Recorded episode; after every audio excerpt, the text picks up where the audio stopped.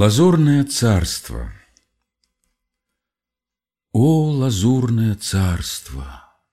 О, царство лазури, света, молодости и счастья! Я видел тебя во сне. Нас было несколько человек на красивой разубранной лодке. Лебединой грудью вздымался белый парус под резкими вымпелами. Я не знал, кто были мои товарищи, но я всем своим существом чувствовал, что они были так же молоды, веселы и счастливы, как и я. Да я и не замечал их. Я видел кругом одно безбрежное лазурное море, все покрытое мелкой рябью золотых чешуек, а над головой такое же безбрежное, такое же лазурное небо, и по нем, торжествуя и словно смеясь, катилось ласковое солнце. А между нами по временам поднимался смех, звонкий и радостный, как смех богов. А не то вдруг с чьих-нибудь уст слетали слова, стихи, исполненные дивной красоты и вдохновенной силы.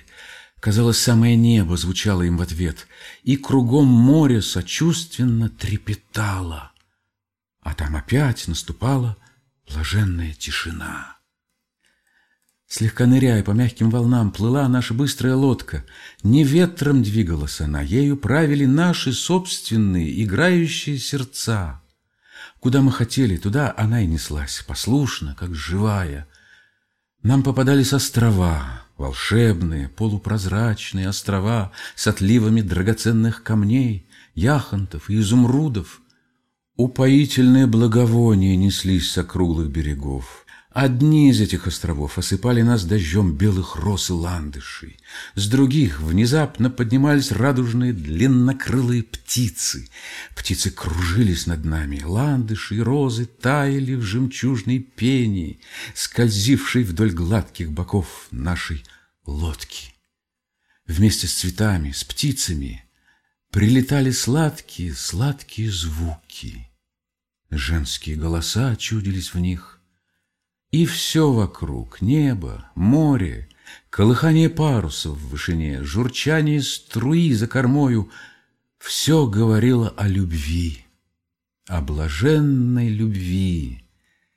И та, которую каждый из нас любил, она была тут, невидима и близко. Еще мгновение, и вот засияют ее глаза, расцветет ее улыбка, ее рука возьмет твою руку и увлечет тебя за собою в неувидаемый рай.